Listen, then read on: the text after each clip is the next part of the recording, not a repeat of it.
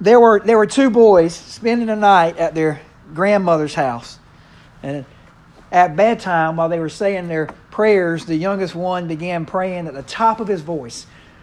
I pray for a Thomas the Tank Engine train set. I pray for an electric scooter. I pray for a new Spider Man action figure. His older brother leans over and says, Why are you shouting? God isn't deaf. The little brother says, No, but grandma is. Um, amen.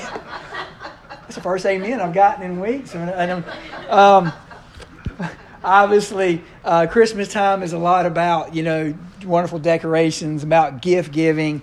Um, and, and, some and spending time with families, and of course we know it ultimately is about the birth of Jesus Christ. Amen.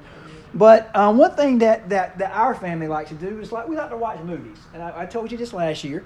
Um, but every year we're going to watch every Christmas time we're going to watch two movies. Okay, we're going to watch It's a Wonderful Life, all right, which we watched last year. I mean, we talked about last year during this time, and we did a little parallel to, to It's a Wonderful Life. If you weren't here, that was uh, what we did in December last year.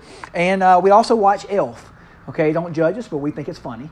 All right, and my daughters know all the lines, uh, and so we watch it together, and we watch it again, and then we repeat the lines uh, throughout the movie. Um, we actually started watching it last night already. All right, but um, and so Christmas, you know, movie watching is a is is a trend. Some people like. Um, it's a Christmas story with a guy and he sticks his tongue on the uh, on, on, and it gets frozen. Some people love that. Some people hate it. Um, you know, White Christmas is another one. Uh, you know, Miracle on 34th Street, um, and the one that we're going to talk about that we're going to parallel today and next Sunday, A Christmas Carol. All right, now I just watched it about three weeks ago. Okay, first time I've ever seen it. All right, um, and there's a bunch of different. Let me give you a little background because no wonder I haven't seen it because there's so many different ones. Um, but A Christmas Carol uh, was written by is a novel or a novella, a shorter novel written by Charles Dickens um, in 1843. Now it recounts the story of Ebenezer Scrooge, okay, uh, an elderly miser who is visited by the ghost of his former business partner Jacob Marley and the spirits of Christmas past, which by the way we'll do today. All right, and Christmas present and Christmas yet to come or future, which we'll do those two next Sunday. Okay?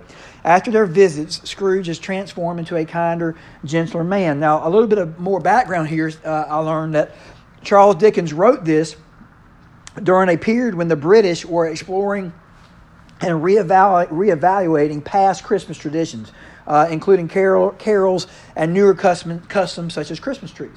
Um, he was influenced by the experience of his experiences of his own youth and by the Christmas stories of other authors, including Washington Irving and Douglas Jerrold. Dickens had written three Christmas stories prior to the novella and was inspired following a visit to what they call Field Lane, which is also called Ragged School, okay, uh, one of several establishments for London's street children. Um, the treatment of the poor and the ability of a selfish man to redeem himself by transforming into a, a more sympathetic character are the key themes of the story. There is discussion among academics as to whether this was actually uh, was this a fully secular story or is it a Christian allegory. All right?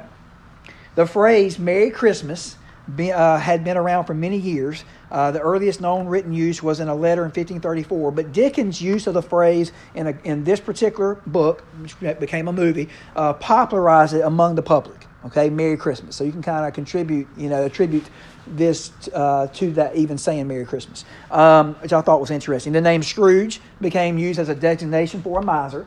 All right, still used today. All right, and was added to the Oxford English Dictionary as such in 1982. And there have been more than, see, there have been tw- at least 22 movie variations. 22. Okay, uh, I don't know which one's your favorite, all right, uh, but one that we're going to show you a part of, the one I watched was the, I think the 1954 one. Okay, all right, so just kind of give me heads up. Now, has it? Who in here has never seen it? Anyone ever seen? Miss Jan? All right, now you're on the naughty list, okay? All right, so uh, using our Christmas theme, you're on the naughty list. Uh, go watch it, okay? That's your homework this week. Okay, all right. So in the introduction to a, a Christmas Carol, we see the following. So we're going to, I'm going to show you a clip in a minute, all right? She's, Ronnie's got it. Don't, don't do it just yet. Let me give you uh, stuff that leads up to this, okay? We're going to show you about four minutes of something, okay? But before that, this is what we, this is what happened.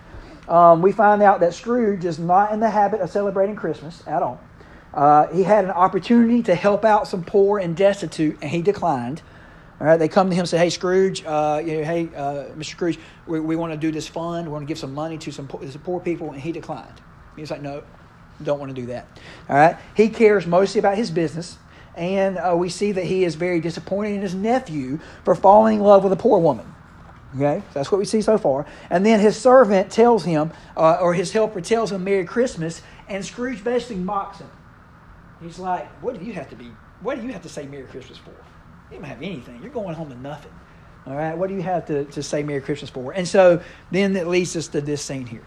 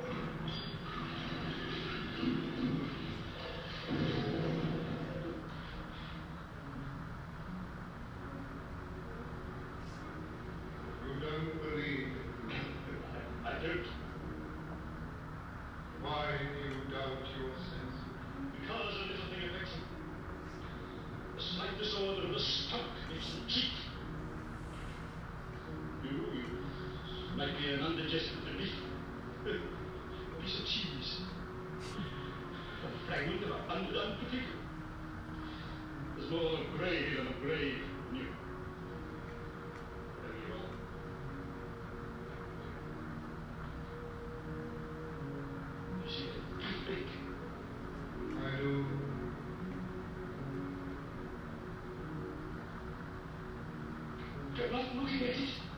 But I see it not incidentally. But,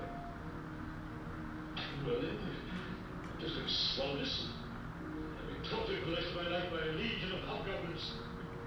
All of my own creation. So all humbug, I tell you.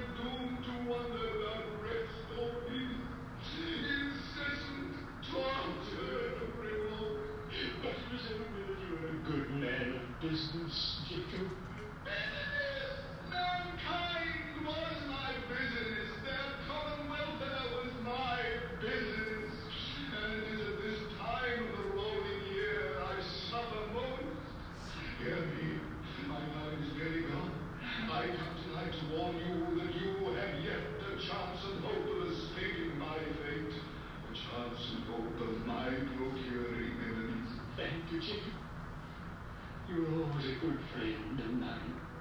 You will be visited by three spirits. What? Was that the chance of hope that you mentioned to You The one. Nettles, never mind. I think I'd rather not. Without their visits, you cannot hope to shun the path I tread. It steps the first when the bell for one. All right. Now that guy does a really good job. I can't remember his name, but he does a really good job. It's on YouTube, by the way, for free. That one, Miss Jan. Anyway, um, but uh, if you'll turn with me to Luke chapter 16. Okay? All right. And so this is the ghost of former friend Jacob Marley. Okay, Jacob Marley. That's who you saw in there. He came to visit Scrooge, and he had endured torture. He was in chains. Um, you could hear the, the jangling of the chains there. And he warned Scrooge that he could change and told him that three ghosts would visit him. Some, and it kind of reminds me, um, and where we're going with today is uh, Lazarus and the rich man. All right, and so that's going to be the connection that we make today and next Sunday. So if you'll turn with me to Luke chapter 16, all right, verses, we're going to start in verse 19. And we're going to look at, we're going to parallel uh, these, and, and uh, I hope that, that uh, we, we learn something that we can take with us today. Um, so, Luke 16, starting in verse 19, this is Jesus speaking, okay? And he says, we're going to read just the first couple of verses here. He said, There was a rich man who was clothed in purple and fine linen, and who, and who feasted sumptuously every day and at his gate was laid a poor man named Lazarus, covered with sores, who desired to be fed with what fell from the rich man's table. Moreover, even the dogs came and licked his sores. And so we're going to have three main points, and and you know, like I said, you, uh, Rhonda's doing a great job lately. Bible verses are on the screen if you ever want to refer to that. But we're going to look at just point one today. Okay, so I may lose my Baptist preacher's card. All right, but uh, just one point today. Contrast in life. Okay, is today's point. Christmas past, the ghost of Christmas past. Contrast in life. Okay, so now uh, as we look at Christmas past we're going to see how it compares to the lives of Lazarus and the rich man. So, from the movie, to give you some background, Christmas Past, uh, what you know, we learned this from when if you watch the movie. Uh, the first person, the first thing that's going to come is a ghost of Christmas Past. And here's what we learn about uh, Ebenezer Scrooge. He's in school, and his friends have left him. He's always lonely, and it appears to be something that happens every year. All right, that his friends at the school go back home and be with family. And he's left by himself. Okay, so there's a little bit of sadness there. Uh, we find out that his mother died giving birth to him, and his father had always blamed him for it, which is awfully tough. Okay, um, we also find out that his sister died giving birth as well. Okay, uh, he loved this poor woman named Alice, and she asked him if he always would love her, although she was poor, and he said yes. Going on, he found out his sister was on his deathbed and asked him to take care of her son, and she says, "Promise me." Uh, he apparently did not do that, um, does not take care of him because he kept saying for her to forgive him. All right. Um, and then he starts a new job. He meets, he meets Jacob, uh, and he has to be hard. He says, he makes a comment, he has to be hard because the world is tough. So he has to steel oneself, all right, because the world is tough, so he has to be tough. And Alice says that he's changed and releases him. Uh, I guess they, I don't know exactly what that means, if they were engaged or whatnot, but now they're no longer together. Uh, and she's very upset about this uh, because she sees that he's changed, that the golden idol has taken over his heart.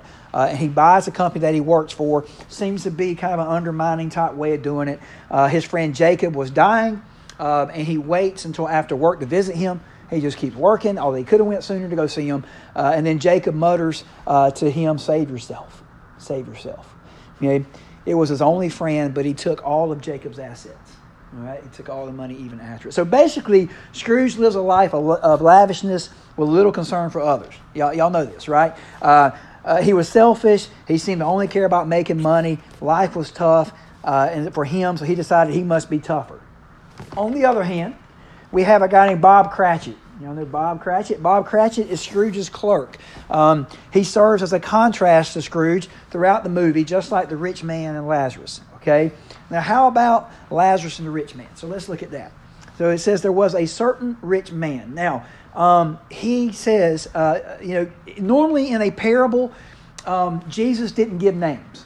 Okay? So, um, what do you call commentators, researchers believe that this is something that really happened okay, that this wasn't a story, wasn't a parable that Jesus told, that this is something that happened, okay, because um, he uses the name Lazarus.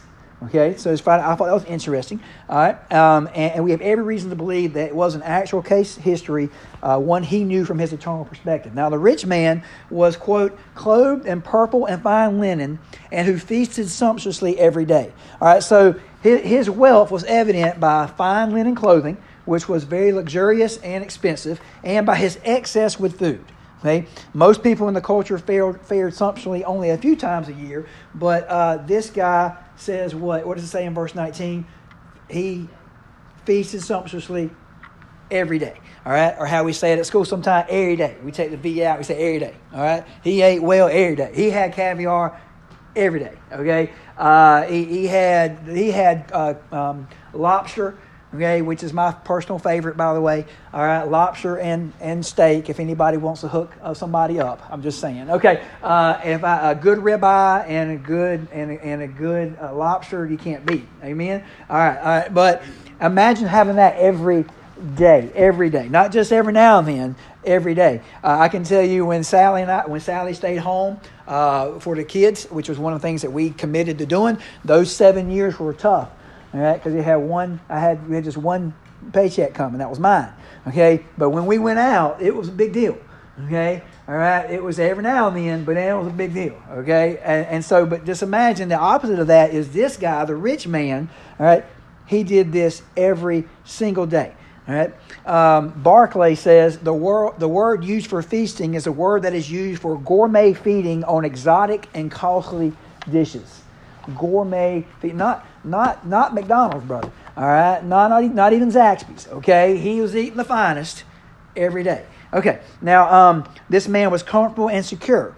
Now, the rich man is unnamed, but um, throughout, throughout history, throughout the, the years, um, uh, preachers and, and, and um, people who study the word have given him the name Dives. Okay, I don't know if anybody's ever heard that before, but they kind of given them the name Dives, which is simply Latin for rich. Seems like a good name. Okay, so we'll call them dives.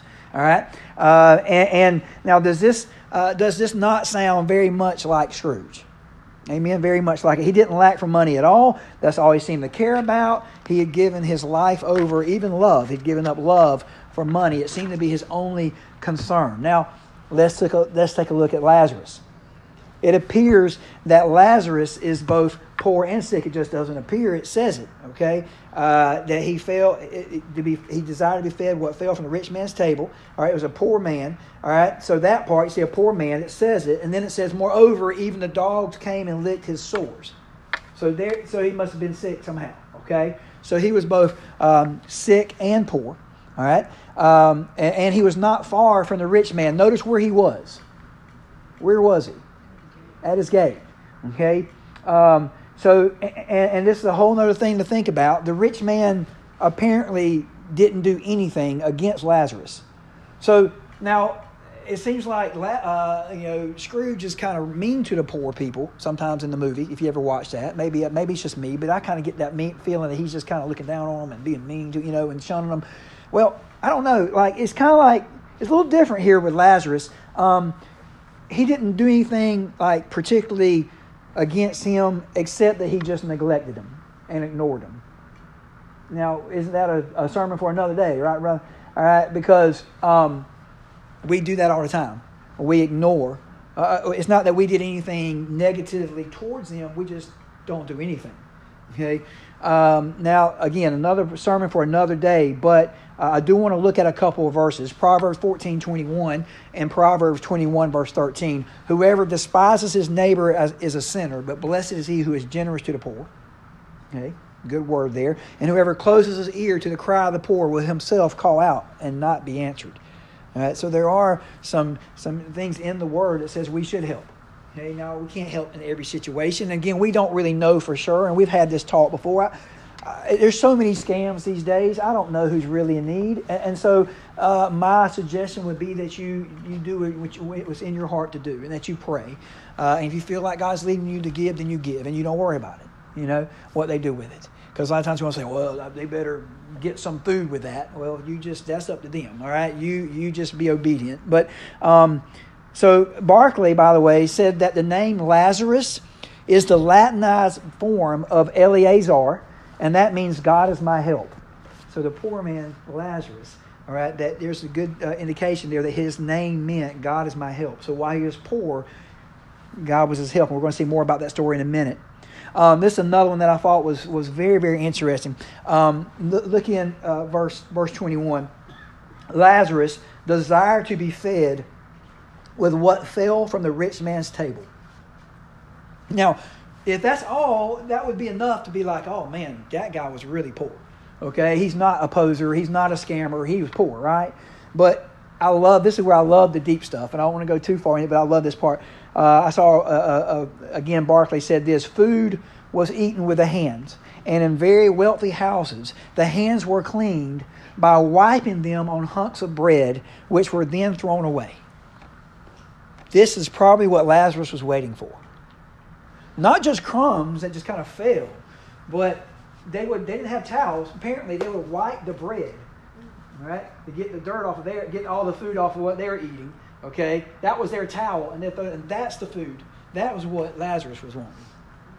Not just thrown away bread, thrown away dirty bread. Okay, so really get where, where we're coming from there. Okay, the dogs came and licked his sores. Dogs came and licked his sores. Jesus described the misery of the beggar in strong, nauseating details. Okay, now um, Lazarus isn't just someone again with just a little money.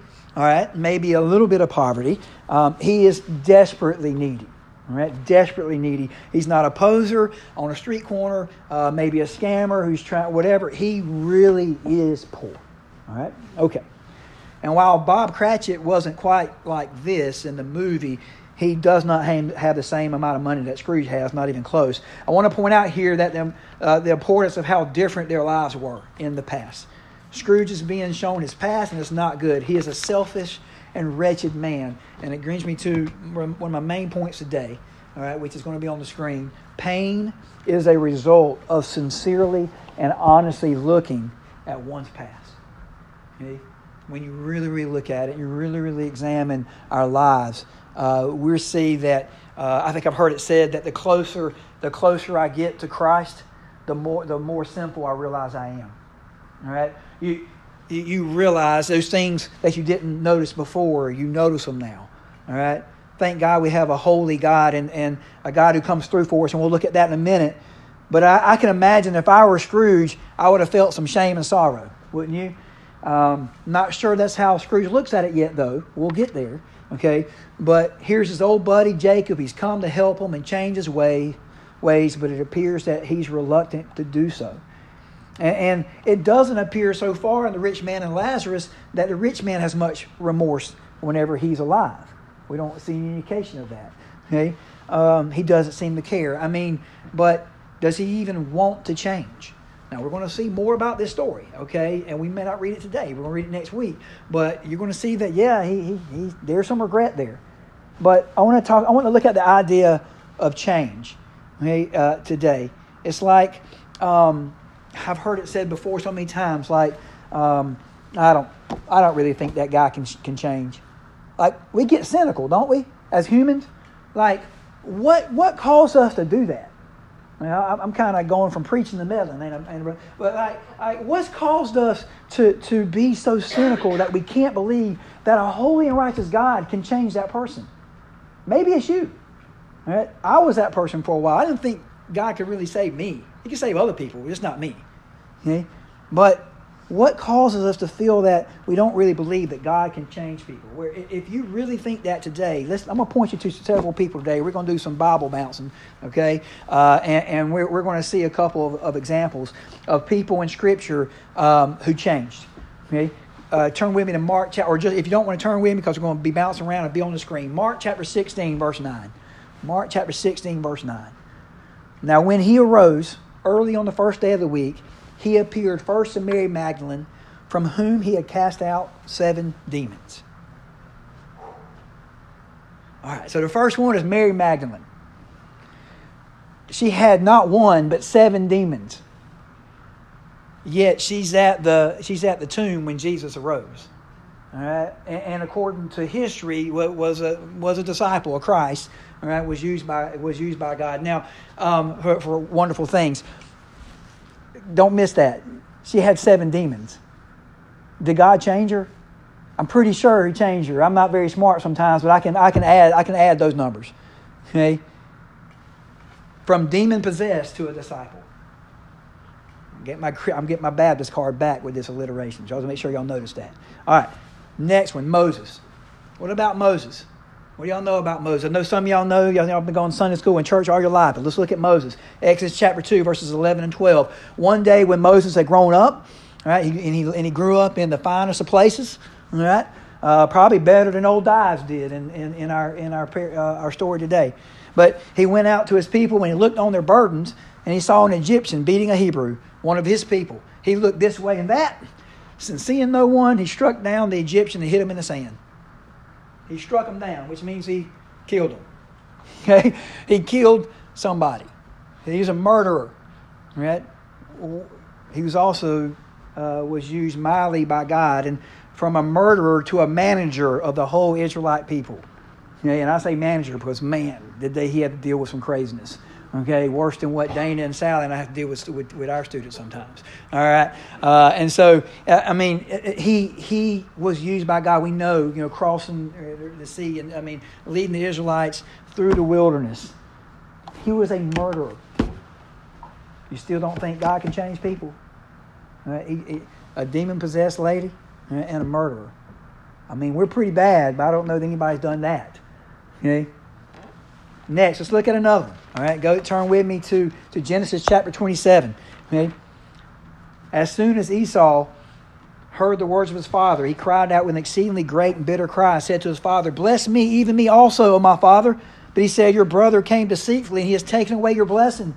Jacob was a trickster. He tricked, he, he tricked his father, all right, and he got the blessing. All right. And Esau was uh, distraught about it. And Esau said, Is he not rightly named Jacob? For he has cheated me these two times. Okay, he took away my birthright but over some soup, some lentil soup. Must have been some good lentil soup. Okay, I've had some good ones, but anyway, all right. And now he's taken away my blessing. Then he said, "Have you not reserved the blessing for me?" From a trickster, a cheater, a heel catcher, right? a deceiver, to quote one who struggles with God. Genesis 32, verse 28. Then he said, Your name shall no longer be called Jacob, but Israel, for you have striven with God and with men and have prevailed. Genesis 35, 9 through 12. God appeared to Jacob again when he came from Paddan Aram and blessed him. And God said to him, Your name is Jacob. No longer shall your name be called Jacob, but Israel shall be your name. So he called his name Israel. And God said to him, I am God Almighty. Be fruitful and multiply. A nation and a company of nations shall come from you and kings shall come from your own body. The land I gave to Abraham and Isaac, I'll give to you, and I'll give the land to your offspring after you. So basically, from a fraud to a father of many nations. Again, I'm keeping that card. All right. Proud of me. Proud of me. Next, let's look at Peter. Matthew 26, verses 69 through 75. And again, I'm just, I'm, but the whole idea is the idea of change. Can people really change? Can you really change? Now, Peter was sitting outside in the courtyard, and a servant girl came up to him and said, you also are with Jesus the Galilean. Pause here for a second and give some context. And so uh, Peter was the one who, who uh, he's like some people you might know, that's probably not you, uh, anybody here, but like to uh, open their mouth and insert their foot. Okay? Peter Peter taught before he thought sometimes. You ever done that, Mr. Mike? You never done that before, right? All right. Uh, you, you, you speak before you, before you think. And, and, and Peter was this person. And he said, "Oh man, I don't care if anybody else doesn't doesn't d- deny you. I won't. I guarantee you, I won't. I'll never deny you." And Jesus like, "Yeah, you you will. Before the rooster crows, you'll deny me not once but three times." And then it brings us to this point here. But he denied it before them all, saying, I do not know what you mean. And when he went out to the entrance, another servant girl said, uh, saw him, and she said to the bystanders, This man was with Jesus of Nazareth. And again he denied it with an oath. I do not know the man. After a little while, the bystanders came up and said to Peter, Certainly you're one of them. Your accent betrays you. Your accent gives you away. Then he began to invoke a curse on himself and to swear, I do not know the man. And then the other translate other places in the Bible, um, uh, in other Gospels, will see that there's a, he, he probably let out a cuss word or two there. All right certainly, uh, oh, he said, I do not know the man. And, and immediately the rooster crowed. And Peter remembered the saying of Jesus, before the rooster crows, you'll deny me three times. And he went out and wept bitterly. Now, I can really relate to this one. Can you? Oh, man. I said I was going to do something. You ever made promises that you didn't keep? Right? He made promises to God, oh, you know, Jesus, I'll, I'll never do it. And then he did it anyway. Was that the end of the story? Oh, no. John 21, verses 15 through 18. When they had finished breakfast, Jesus said to Simon Peter, they had a little, little fish breakfast on the beach there, uh, Mr. Steve. And uh, Jesus said to Simon Peter, Simon, son of John, do you love me more than these? He said to him, Yes, Lord, you know that I love you. He said to him, Feed my lambs. He said to him a second time, Simon, son of John, do you love me? He said to him, Yes, Lord, you know I love you. He said to him, Tend my sheep. He said to him a third time, Simon, son of John, do you love me? Peter was grieved because he said to him the third time, Do you love me? He said to him, Lord, you know everything. You know that I love you. Jesus said to him, Feed my sheep. Truly, truly, I say to you, when you're young, you used to dress yourself and walk wherever you wanted, but when you're old, you'll stretch out your hands, and another will dress you and carry you where you do not want to go, which is going to indicate the way he would die later in uh, later on. But notice he got restored how many times? Three times. All right? After he had denied Jesus three times. And we know what happens with Peter. We know he becomes a great disciple. So he goes from a coward to a courageous leader of the new church. And then one of the most well known as we finish up today, let's look at Paul. Acts chapter 8, 1 through 3. And Saul, Saul approved of his execution of Thomas. And there arose on that day a great persecution against the church in Jerusalem, and they were all scattered throughout the regions of Judea and Samaria, except the apostles. Devout men, not, not Thomas, Stephen, sorry. Devout men buried Stephen and made great lamentation over him. But Saul was ravaging the church and entering house after house. He dragged off men and women and committed them to prison. Anybody who was following the way, right, Paul was going and getting them, men and women, didn't matter all right, and, and having them beaten and taken to prison, all right, because he was a devout Pharisee, an Israelite, and, and he was against the way.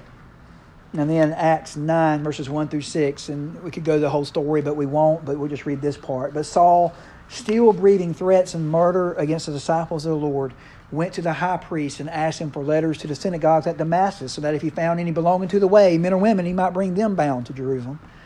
Now, as he went on his way, he approached Damascus, and suddenly a light from heaven shone around him. And falling to the ground, he heard a voice saying to him, Saul, Saul, why are you persecuting me? And he said, Who are you, Lord?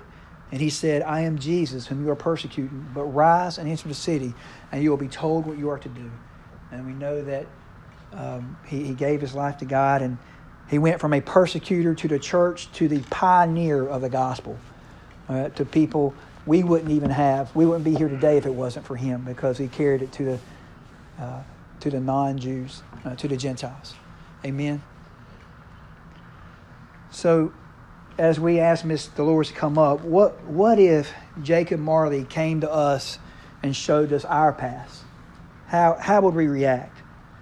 And see, I had a point uh, in big bold uh, letters earlier on the screen, and, and, and Miss uh, Miss Ron is going to show us this one now while pain is a result of sincerely and honestly looking at one's past, thankfully for us, God is a God of second chances. And if you didn't hear anything today and you're like, I don't even like a Christmas carol, all right, then hear this, please. God is a God of second chances. And I get, if I get a little excited, you're going to have to forgive me, all right, because He gave me a second chance, all right? There's a funny movie I know y'all probably never seen in here because y'all are y'all are better people than me. But Dumb and Dumber. You ever seen that? All right. And old Jim Carrey is wanting to get with that girl. He says, "So what kind of chances do I have? One in a hundred? And she says, "Yeah, really more like one in a million.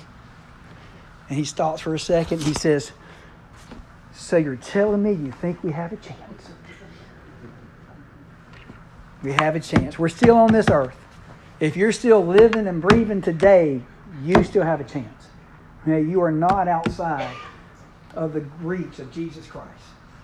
There's not a person, no matter who we think, no matter what we think about their, you know, their color or what they do with their lives or whatever. Nobody is outside of the grasp of the love of Jesus Christ. Nobody. Okay? And and it, it, see, if this was it, if we had to stop at the word past, then we wouldn't have any hope. And, and now we do have there. You know, it's a whole other sermon. We there there are repercussions for sin. Sin has consequences, no doubt.